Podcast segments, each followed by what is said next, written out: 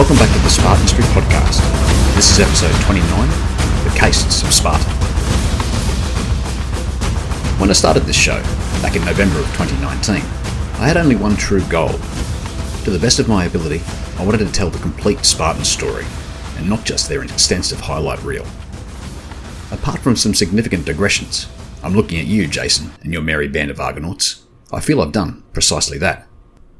The popular view has the Spartans exploding onto the annals of history during the Greco Persian Wars, where they carved for themselves, with bronze and iron, a niche within our imaginations.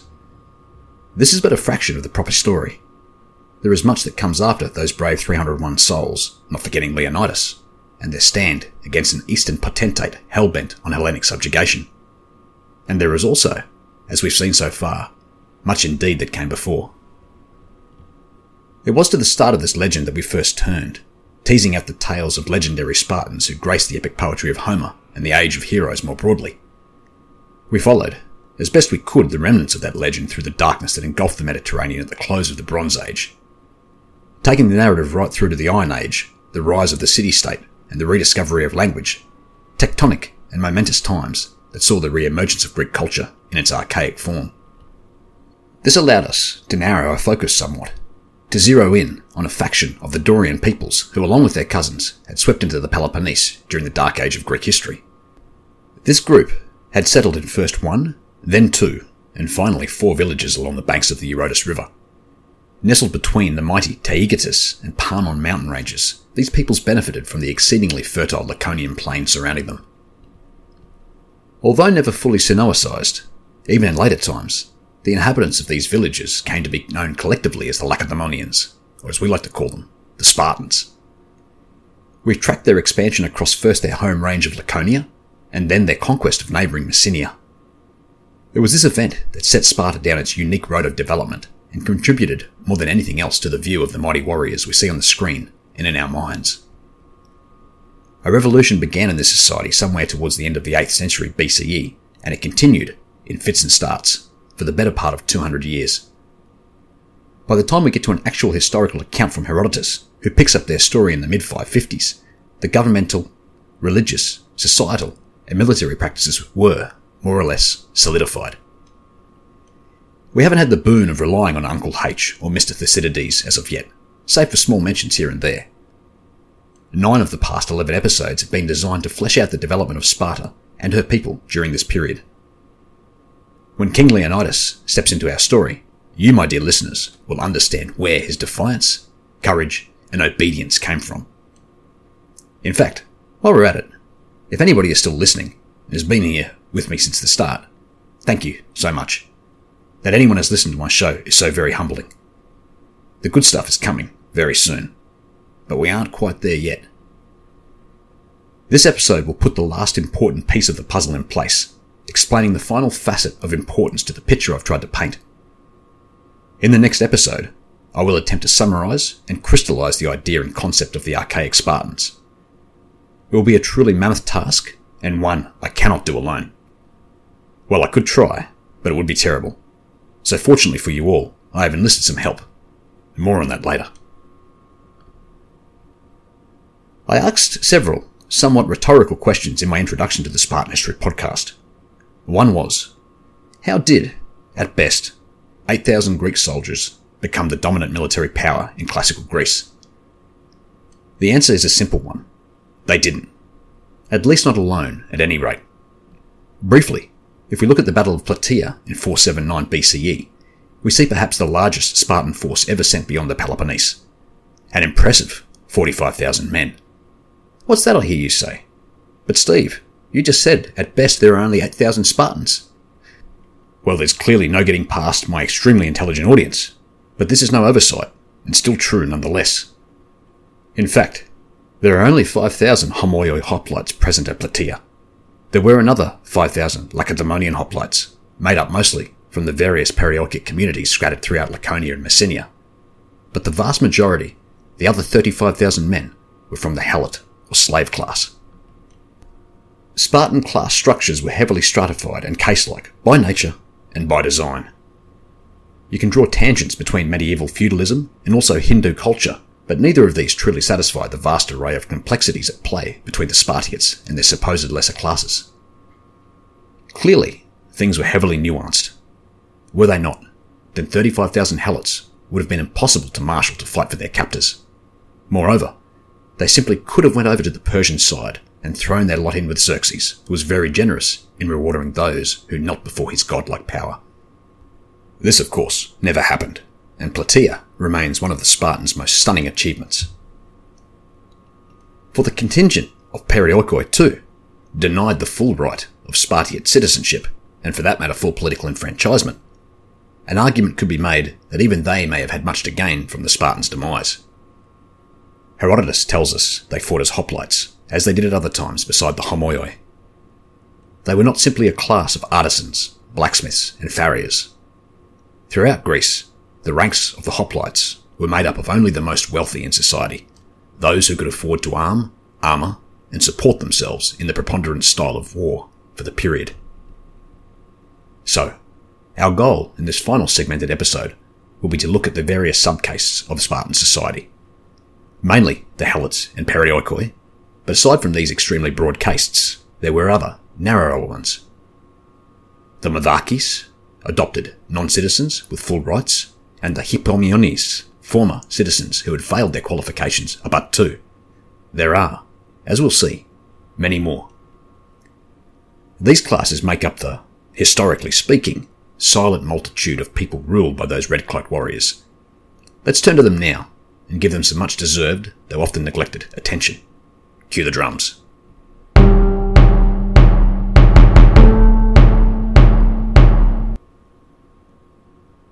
Let's start with the bottom of the Laconian heap, the Helots.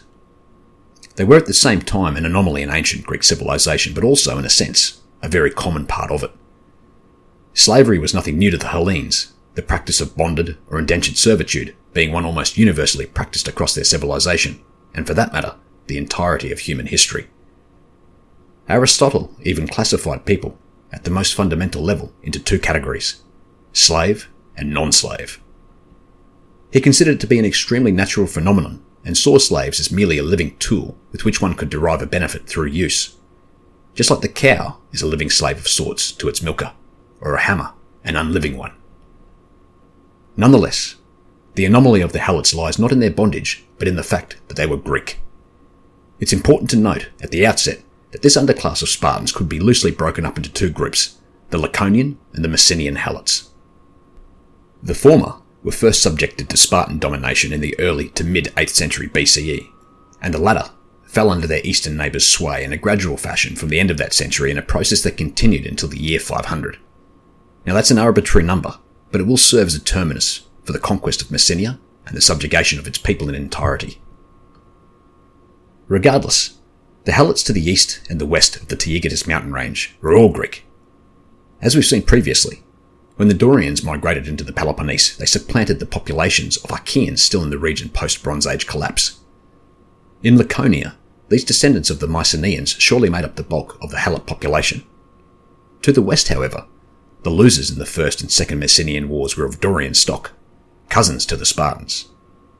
Every bit as fierce and warlike as their eastern neighbours, the yoke of slavery was never going to be a great fit. Every rising up of the Helots against their masters, and there were many, began in Messenia. We'll come back to that. The term Helot derives itself from the Greek for to be captured or made prisoner of war an etymology that is extremely cogent with the way in which the Helots were brought into servitude. There has been some conjecture, both modern and ancient, that the word comes from a plain to the south of Sparta and the town situated within it, both called Helos. Pausanias, in his description of Greece, mentions it was in that place that the first people became slaves of the Lacedaemonians. Despite an apparent similarity between the term Helot and the place Helos, the latter nonetheless comes from the Greek word elos, which means marsh or swampland. Situated on the eastern bank of the Eurotas and close to the sea, the Helos plain was indeed marshy in antiquity.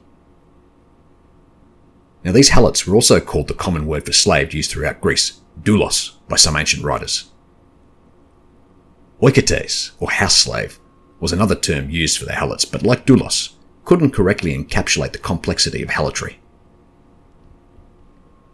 Discussions over the nature of Helot slavery, or for that matter slavery in general, is purely semantic, especially for those who have suffered the yoke, but it behooves me here to try and define it as accurately as possible. Chattel slavery, that is, the complete ownership of one individual by another, has been possibly the most abject form practiced by humanity over the course of history. Sadly, there are still parts of the world where it is practiced. In this definition of slavery, whoever has ownership of the slave has complete control over their fate. There may be some broader state control going on in the background, especially around rules of manumission, but for the most part, the slave owner is free to do whatever he or she wishes. Whilst in Sparta, each individual Spartan had the right to summarily execute or punish a helot, even though it appears that no individual Spartan owned a slave. In fitting with the Lycurgan doctrine, a personal slave would be considered a luxury, and all such were banned from the homoioi. Therefore, it stands to reason that the helots were the property of the state itself. Hence, the state, in this case the Board of Ephors, ritualistically declared war on the helots annually, thus absolving any Spartan of the pollution generally incurred via the crime of murder. There was definitely helots within Laconia whose conditions resembled chattel slavery, but a better and more popular definition can be found in the feudalistic practice of serfdom, a type of indentured servitude that, although having many similarities to the previous definition, also had some important differences as well. Serfs were common through much of Europe during the Middle Ages, but the practice survived well into the modern era, with most of that continent outlawing it during the 19th century. They had some rights by comparison with chattel slaves, namely land tenure, marriage, and were generally not alienated from their homes at a whim. They could not be sold by individuals, but were entirely tied to their given piece of land. If that lot was sold, they were sold with it. A type of non removable living property. The land and the serf were as one. The Helots shared a great many features of serfdom. It's thought that the vast majority of them worked for their Spartan overlords, the very lands their ancestors once worked for themselves. As we've seen previously, one of the most important boxes to tick as a Spartiate was the ability to provide the correct amount of food to qualify for Syssitia membership. Indeed, failure to do so precluded a Spartan warrior from full enfranchisement. Banned from any practice other than war, it was the Helot's primary function to provide the mess hall quota. The earliest reference to Helots spells this out implicitly in the words of the poet Tyrtaeus. They are like donkeys, exhausted under heavy loads. They lived under the painful necessity of having to give their masters half the food their ploughed land bore. Writing, perhaps during the Second Messenian War, Tyrtaeus mostly gives us the bellicose poetry that was needed to galvanise the Spartan effort to quash the uprising of the recently enslaved Messenians. Unfortunately, that fragment is all we have from that particular poem, so it is difficult to understand the context. Was it this demand that caused the revolt, or was he simply describing helotry in more general terms? Either way, it's extremely instructive in that their masters, that is the Spartans, took half of the produce to feed their families and supply the mess dues. It's interesting too that Tyrtaeus says that the land is the Helots' own. He says explicitly, their land. Medieval serfs too, in a sense, owned their land, and the debt incurred through ownership was paid down by working said land and forwarding on a portion of its bounty. In the case of chattel slavery, the indentured individual possessed nothing that could be called his or her own. This slice of freedom, if you will, made the Helots a continued and growing threat Unlike the poor, for the most part African, souls that were working the fields of American slaveholders pre Civil War, terrible conditions, arbitrary executions, and the explicit forbiddance of union contrived at continually depleting the manpower of the ever rapacious owner class. At that time, the thirst for new labour became ever increasing in a wider world that was slowly waking up to the horrors of slavery. Not so in Sparta where the ruling class were in continued fear of Helot revolt and in turn ruled with terror. That's why, as I mentioned earlier, that despite the need being at its greatest during the Greco-Persian War, the Spartans only marched 5,000 homoioi from Sparta to Plataea, despite Herodotus already telling us that they had at least 3,000 more at home. They had hold, as I've no doubt quoted before, of a wolf by the throat in the Helot population. It is true that at different times they could be treated magnanimously by their overlords, though this appears to be more as a function of the failing Spartan state which began its true decline during the Peloponnesian War, despite its ultimate success in that conflict. This is from a time located far from our current chronology, so we will leave it there. Safe to say that there were indeed massed manumissions, and also a general lessening in the severity of their enslavement from the end of the 5th century onwards. Like serfs of the Middle Ages, they had the right of religious freedom as well. Though being of Dorian stock, many of their sacred practices were common with the Spartans' own. Of particular note for the Helots is the Temple of Poseidon at in the deep south of Laconia, at the very tip of the Mani Peninsula. It is the same peninsula from which Professor Paul Pardunius, friend of the show, and his family claim descent. This place seems to be particularly revered by the Helots, and was perhaps so even before their enslavement. I think in order to have a little look at the Spartan relationship to the Helots, we need to have a short lesson in rhetorical thinking. To do anything less would be to invite madness, because in the same way as most other things to do with Sparta, every account is in conflict with the next, Despite being slightly forward of the archaic period, we'll look at Helot involvement during the Greco-Persian Wars. At the very least, it will absolve me from having to go through the task in the future. Also, it has the benefit of being reasonably well recorded, thanks to Uncle H. Let's first turn to the broad facts. The Spartans were infamously late to the Battle of Marathon. The purported reason being the celebration of the Carnea festival, and as such, they were forbidden to take the field. It does, however, seem that Spartan adherence to the gods was often a matter of convenience rather than strict form. Plato offers another, and to my mind at least equally plausible scenario. In his laws, he infers that the Spartans were busy quelling an uprising of the Helots. He goes on to say that this transpired no fewer than five times throughout Spartan history. It is easy to imagine trouble brewing in the form of a slave revolt being far more important to Laconian armies than a Persian army encamped at Marathon. Especially seeing as it was the Athenians almost alone who decided to spit in the face of King Darius by joining the Ionian revolt at the dawn of the 5th century.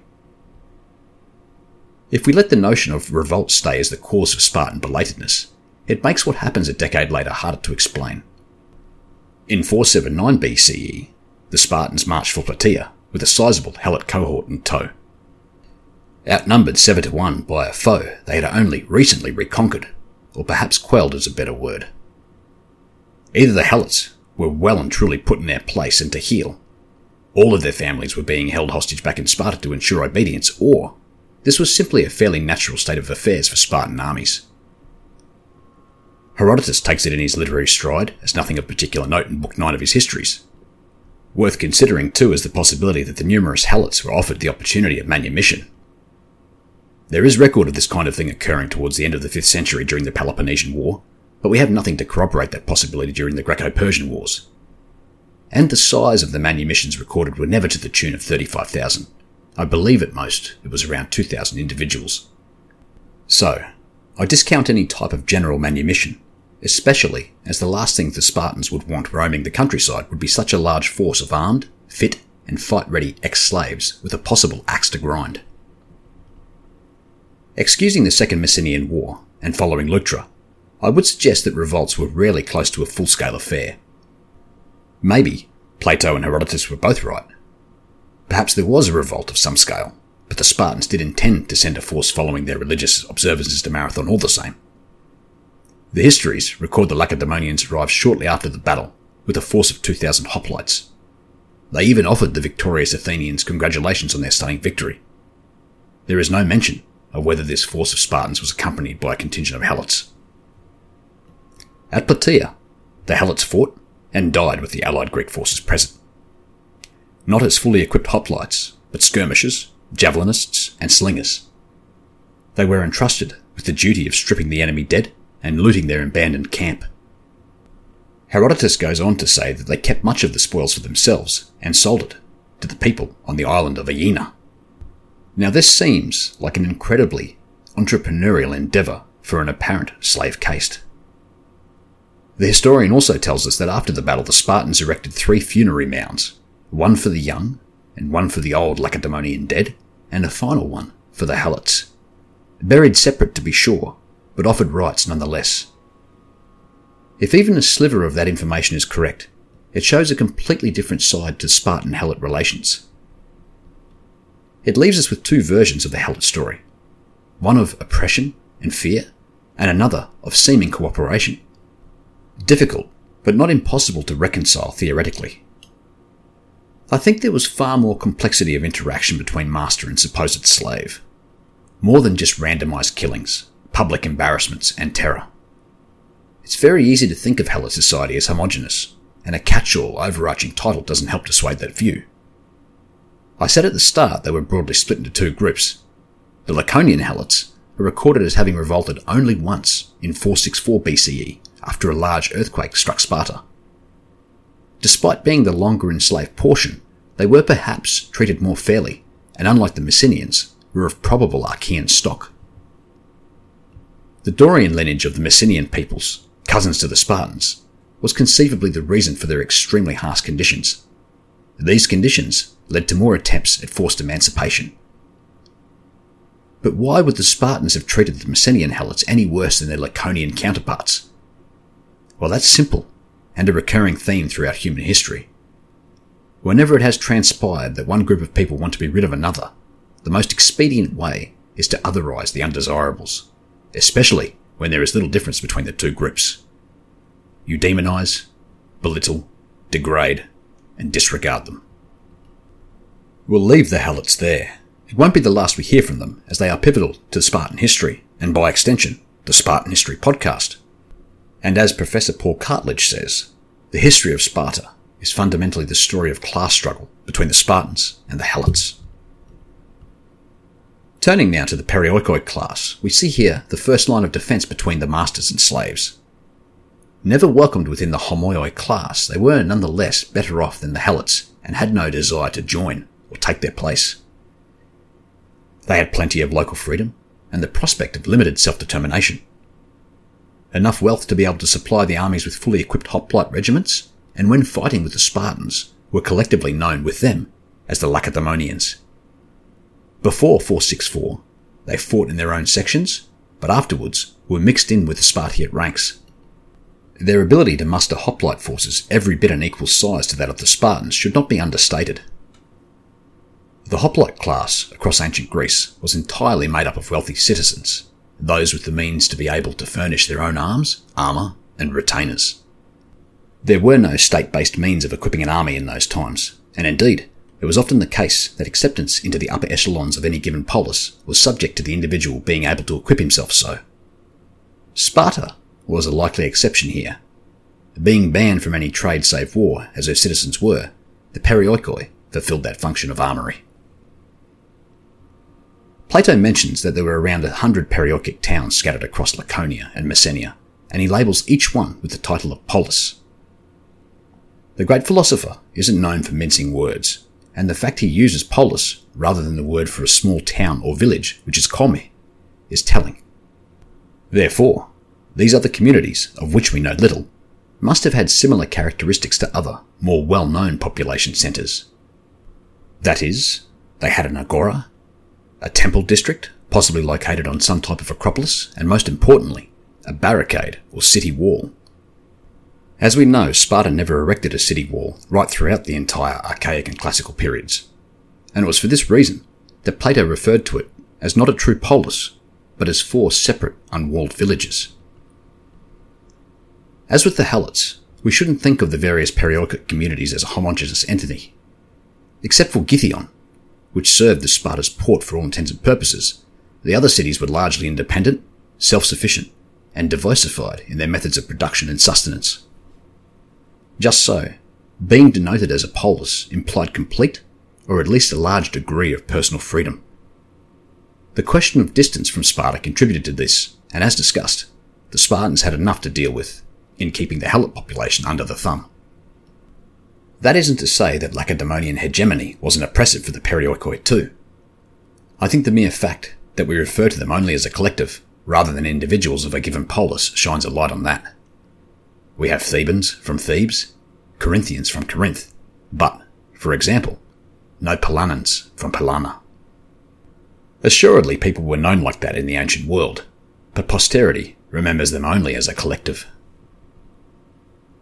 Looking at the archaeology of the remains of these communities, there is little evidence for large scale religious or civic infrastructure. This shouldn't dissuade us from Plato's assignation of polis status, as even within Sparta there is scant left archaeologically to speak for her former power. There is no reason to suspect that tribute in form of gold or silver was levied upon the middle class. A. The Spartans had no need of such, and B. Could simply by right of might levy what was required, whether it be material, produce, or weaponry. We know not the diplomatic relationship formed between Sparta and the individual Perioic communities. My thoughts are, save for one overarching principle which we'll come to, the alliances were all varied and specific to the towns themselves. If a town or area was rich in a particular commodity, resource, or skill, then that perhaps formed the central tenet of that place's commitment to Sparta. The one thing every treaty had in common was the Perioikoi would follow wherever the Laconians should lead. A levy of hoplites seems to have been required from each town, and if we take Plataea once again into account, the collective contingent seemed to be a match in size to the Spartans' own. This makeup of an army, half citizen and half allied, was common to the armies of Republican Rome too. Pre the disaster of 464, these contingents fought in their own ranks and divisions. If we accept the rigorous discipline that Spartan soldiers were trained with, and there's absolutely no reason to doubt it, the training of the Perioic soldiers must have been equally grueling to produce soldiers capable of holding the line with fully fledged Spartiates. Post 464, they were brigaded within the ranks of the Spartan line, making it even more imperative that they could hold their own.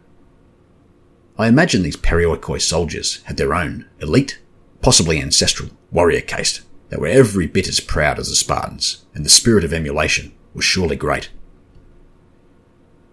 We know of only one or possibly two times that the Perioikoi rose in revolt, and both instances this occurred from the Messenian towns and not Laconian. There are a couple of accounts saying that as a collective they despised their supposed betters, but these come from very late in the Spartan story, and were possibly a result of increasing reliance on Perioic manpower as homoioi numbers shrank. They obviously had some manpower, some independence of government. Why then did they not revolt whole scale with the Helots and crush the outnumbered men of Lacedaemonia? The answer to my mind is multi layered. Things were likely not as bad as they could have been. The constant Helot presence was a reminder of that. These towns or communities were never in alliance, and like other city states across Greece, were largely independent. They were disparate as well, making coalition difficult, and the Spartans could have picked them off one by one. From the Dark Age, to 371 BCE, no foreign invading force ever entered the dominion of the Laconians, so safety and protection certainly played a factor too. I also believe there may have been an element of pride in their position within society. We know from Perioic artifacts, namely hoplite figurines, that they modelled themselves on the Spartiates, something that wouldn't take place had there been serious degrees of animosity between the two castes.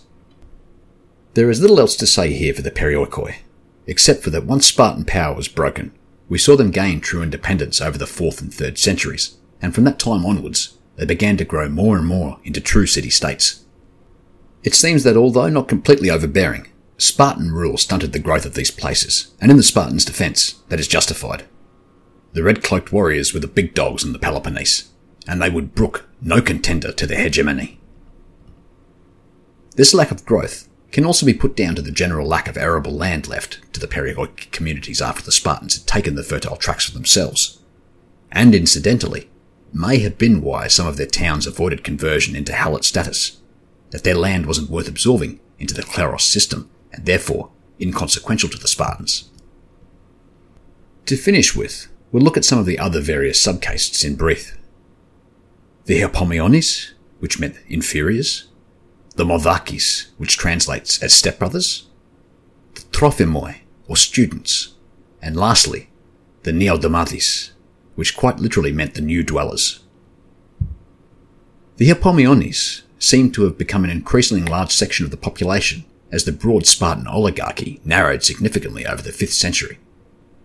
We've looked at the reasons for this oliganthropia in the past, and it will come up often in the future but a lot of its causes were tied to obscure land inheritance laws for both males and females, continued and protracted wars that depleted the fighting population, and a shift towards a proclivity for wealth and luxury.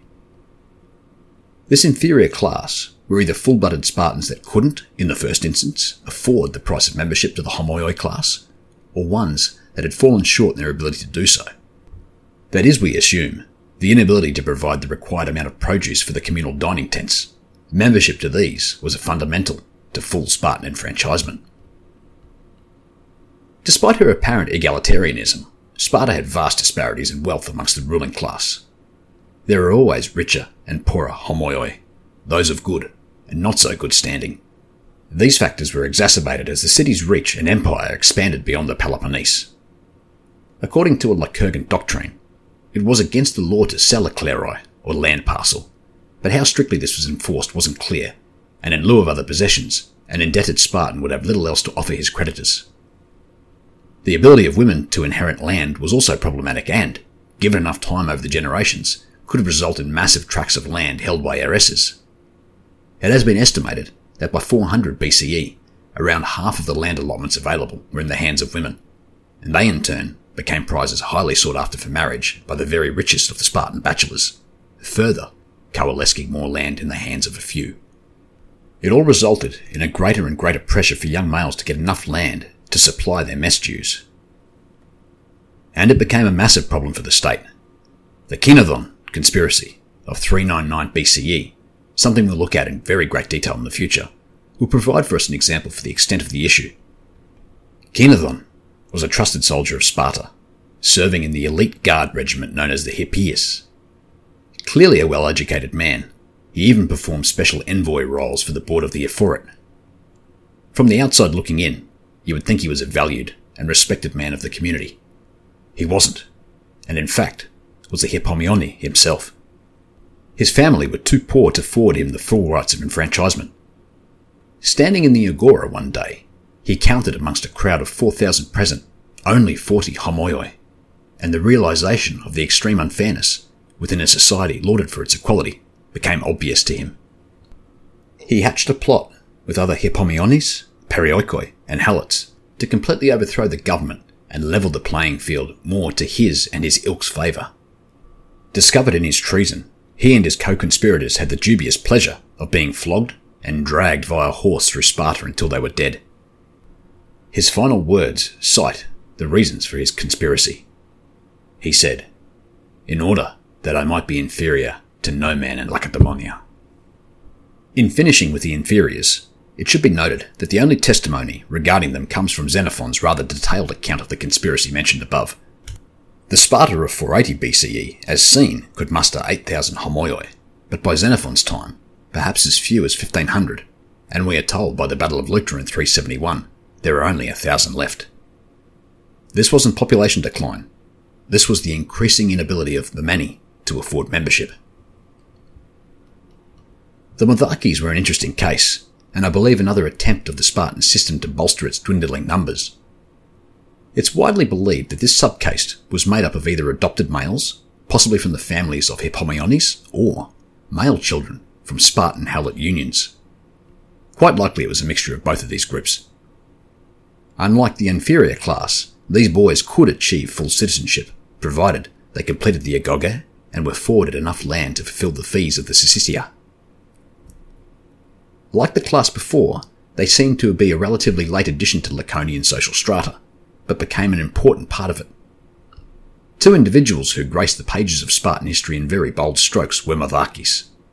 The first was named Gylippus. His father was banished for bribery, and his mother was a helot. Nevertheless, he was sponsored by a rich homoioi and put through the regular raising and qualified to a syssitia. During the middle of the Peloponnesian War, the Athenians decided to open up another front and sent a large amphibious assault force to Sicily with the goal of conquering rich Syracuse. The Spartans sent one man to lead the resistance, and the job fell to Gylippus. With his assistance, the Syracusans defeated Nicias, the Athenian general, and crushed his army as well an incredibly prestigious degree of trust afforded to a man of relatively humble origins. But alas for the hero of this tale, as the saying goes, like father, like son. And Gylippus too ended his days in ignominy, being prosecuted for embezzlement, and spent the rest of his life in exile. The second Mothakes of note will be the focus of a special episode. His name is Lysander. With a Helot mother and a poor, though descended from the sons of Heracles' father, he also rose to the top of Spartan society. After completing the agoge and qualifying for a mess hall, he had the prodigious honour of receiving the future king Agesilaus as his junior partner in the pederastic relationships that was common practice among Spartans. Most famously, as Navarch, or admiral of the new Spartan fleet bought with Persian gold, he brought Athens to heel and almost single handedly concluded the 27 year long Peloponnesian War. So, although not truly part of the Homoioi class, Lysander's life was one that was firmly within the upper echelons of Spartan power. Although not completely equal to the Spartiates on the societal hierarchy due to not being able to contribute their own mess fees, they were the very best next thing. Still, some were noted as having joined the Kinathon conspiracy. Next, we look at the Trophimoi, the students. These were the sons of foreigners who were admitted to the Agoge and were raised as Spartiates. Now, don't ask me why anyone would want their son to willingly go through the Agoge, but there you have it. Naturally, it wasn't a common occurrence, or at least one not heavily attested. No surprises there. In my opinion, the most famous Trophimoi were named Gryllus and Diodorus. Both went through and successfully completed the Agoge, and both were the sons of none other than Xenophon of Athens. Disillusioned with his home city for practically murdering his mentor Socrates, and furthermore banished from the city for fighting on the side of the Spartans at one stage, he forged a friendship with King Agesilaus and was granted estates within the Peloponnese. A laconophile of the highest order, we have Xenophon to thank for the only contemporary account written by someone who had first-hand information and access to Spartan society. His Constitution of the Lacedaemonians, which I use religiously, is an extremely important, though somewhat biased, work. We'll finish on the Neodamodeis class, or the new members of the demos or district. This term is a little misleading as they had no real political rights, but compared to their former status were no doubt happy with their new lot in life. Once again, a relatively late manifestation in the Spartan story. They seem to first appear during the decade after 430 BCE and the opening phases of the Peloponnesian War. A time of serious strife in Sparta, coupled with the ever present oliganthropia, led to the offer of manumissions of helots who served with the Spartan armies. It isn't clear what term of service was required in exchange for emancipation, but from the 430s onwards, it is an event that happens with some regularity right down to the Battle of Leuctra.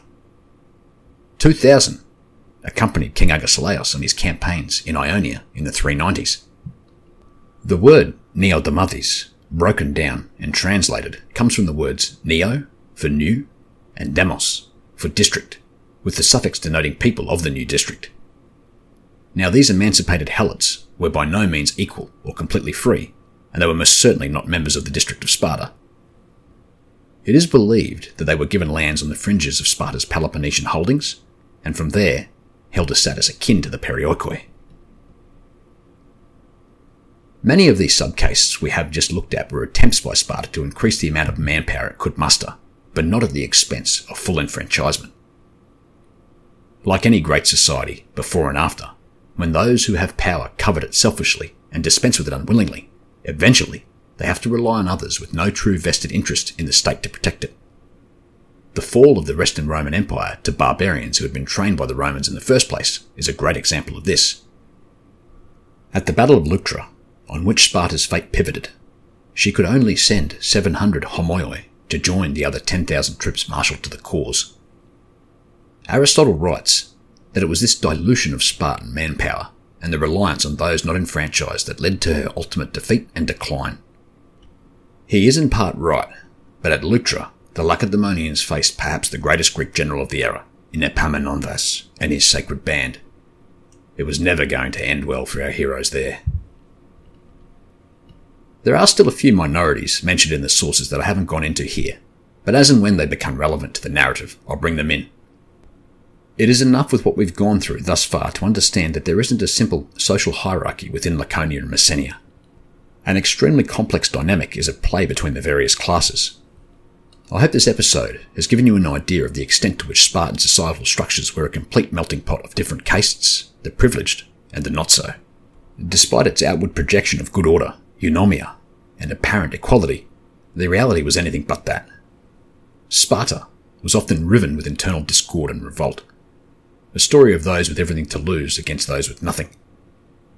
I'm often amazed by how it not only held itself together over a period of 500 years, but succeeded in becoming the dominant military power of Greece. Sometimes to every Greek's benefit, but sometimes not.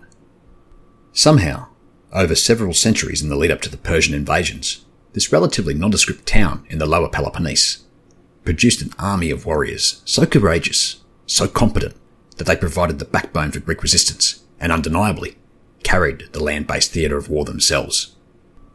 No Sparta, and Persia wins, and I'm not sure you can make the same case for the Athenians. I firmly believe that without the Spartan martial spirit, Xerxes simply added one more satrapy to his mighty empire.